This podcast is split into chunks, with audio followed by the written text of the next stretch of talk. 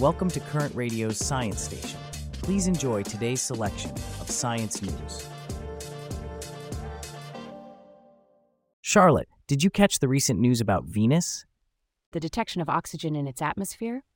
Yes, indeed. An intriguing discovery considering Venus has a rather hostile environment dominated by carbon dioxide.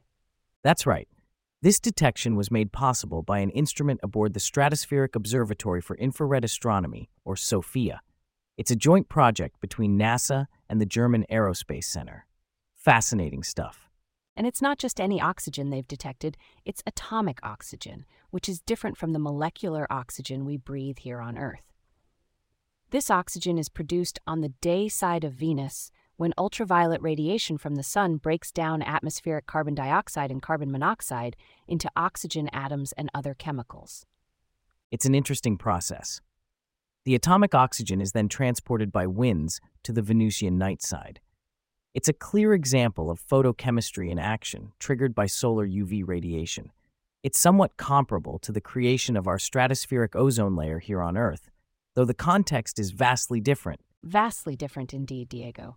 Venus is known for its thick atmosphere that traps heat, creating a runaway greenhouse effect. It's not exactly a hospitable environment for life as we know it. No, it's not. But these findings are crucial for our understanding of Venus and its evolution. I mean, why is it so different from Earth? These are the questions that scientists like Heinz Wilhelm Hubers and Helmut Wiesemeyer are trying to answer. It's certainly a mystery. Venus is slightly smaller than Earth and is near the inner boundary of the habitable zone around the Sun, yet its conditions are far from what we'd consider habitable. Absolutely, Charlotte. It's a stark reminder of how unique our planet is and why we need to do everything we can to preserve it. It's a thought I find both humbling and motivating. I couldn't agree more, Diego. The universe is a vast and complex place, and we're only just beginning to understand it. Every new discovery brings us closer to answering some of our biggest questions. From the mysteries of Venus and its atomic oxygen, let's now turn our gaze a bit closer to home, but still in the vast expanse of space. The origins of life on Earth have always been a subject of great fascination and speculation. It seems that a tiny piece of an asteroid, now nestled in London's Natural History Museum, might hold some of the answers to this age old question. Charlotte, have you ever wondered about the origins of life on Earth?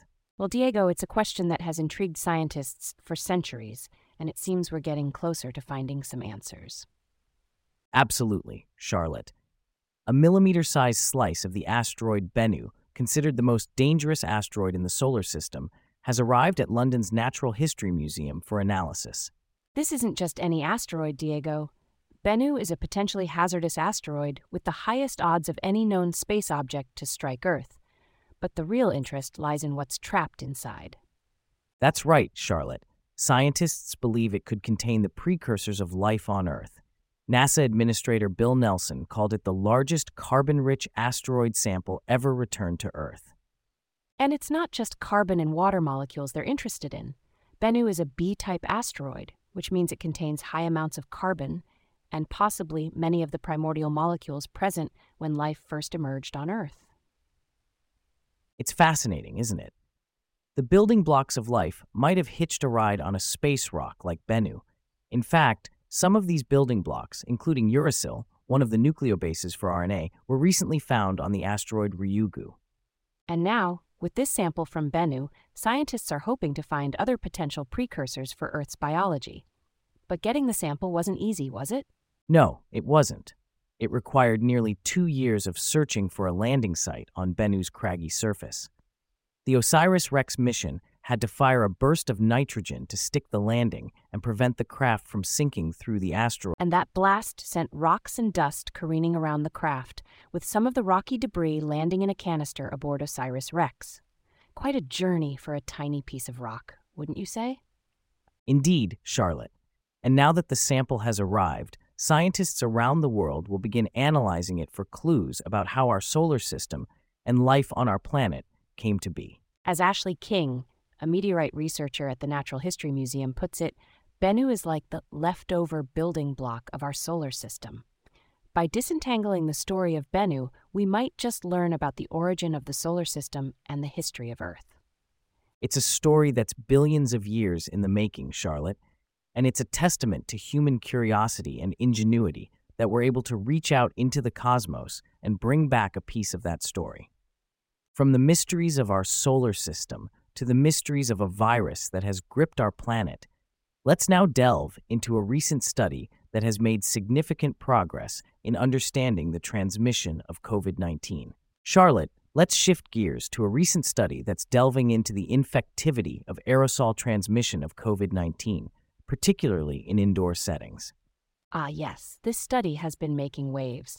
It's been known that COVID 19 spreads significantly through aerosols, but there's been a lack of data on how infectious these aerosols actually are. Exactly. And this study has provided some answers. It measured the emission rate of infectious exhaled SARS CoV 2 and calculated the time needed to inhale an infectious dose. The findings are quite alarming. I can imagine. The study found that an infectious dose can be inhaled within just a few minutes in a typical room with normal or enhanced ventilation. That's quite a revelation, isn't it? It certainly is. And it's not just about the speed of transmission.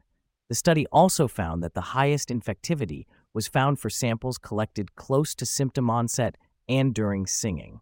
So, an infected person singing in a room could potentially spread the virus to others in just minutes. That's quite a sobering thought, Diego. Especially when we think about all the social gatherings that involve singing. Indeed, it's a stark reminder of how vigilant we need to be. But it's important to note that the study also highlighted the importance of ventilation. The time needed to inhale an infectious dose was shorter in rooms with enhanced ventilation. That's a crucial point. Good ventilation can make a significant difference in reducing the risk of transmission. But, Diego, there's another aspect we should discuss. The study mentioned that the time airborne viruses remain infectious is difficult to measure and is altered by local environmental conditions like temperature and humidity. Yes, that's a key factor. The half life of the virus, or the time the virus remains infectious in air, was one of the least known parameters in the model used in the study. They found that the half life time of viruses is of less importance in well ventilated rooms as aerosol particles are physically removed prior to virus inactivation. So it's not just about the amount of virus in the air, but also how long it stays infectious. That's a crucial piece of information for public health guidelines and measures. But I think we should also touch on the fact that this study is the first to measure the emission rate of infectious exhaled SARS CoV 2. That's right. It's a significant step forward in our understanding of how COVID 19 spreads and it's a reminder of how much we still have to learn about this virus and its transmission. Absolutely, Diego. As the study concludes, these findings demonstrate the potential of rapid aerosol transmission of SARS CoV 2 in indoor environments. It's a reminder of the importance of maintaining good ventilation, wearing masks, and practicing social distancing, especially in indoor settings. Well said, Charlotte. It's a reminder that we all have a part to play in preventing the spread of this virus. While we continue to navigate the challenges of the pandemic, it's equally important to remember that our planet is facing another crisis climate change. From virus transmission to climate transformation, let's now delve into a different, yet interconnected, topic. Have you ever considered how preserving our natural world might be a key strategy in combating global warming? Let's explore this fascinating perspective. Today, we're discussing a fascinating approach to tackling the climate crisis. Charlotte, have you ever thought about how nature conservation could be a solution? Indeed, Diego. It's not just about reducing emissions and transitioning to renewable energy. There's a growing belief that preserving nature can play a significant role in combating climate change. And this isn't just a theory. The Wildlife Conservation Society, for instance, is actively advocating for this. Monica Medina, their president and CEO, recently had a chat with CBS News about their goals at the COP28 Climate Summit. In Dubai, yes, it's refreshing to see such a holistic approach. The climate crisis isn't just a human problem, it's an ecological one, too. It's about time we started recognizing the role nature plays in this global issue.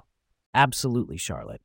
And let's not forget that nature isn't just a victim of climate change, it's also a potential solution forests, oceans, and other ecosystems can absorb and store vast amounts of carbon. right? They're like the Earth's lungs. But they're under threat from deforestation, pollution, and, and other human activities. We need to protect them if we're to stand a chance against global warming. And that's exactly what organizations like the Wildlife Conservation Society are trying to do.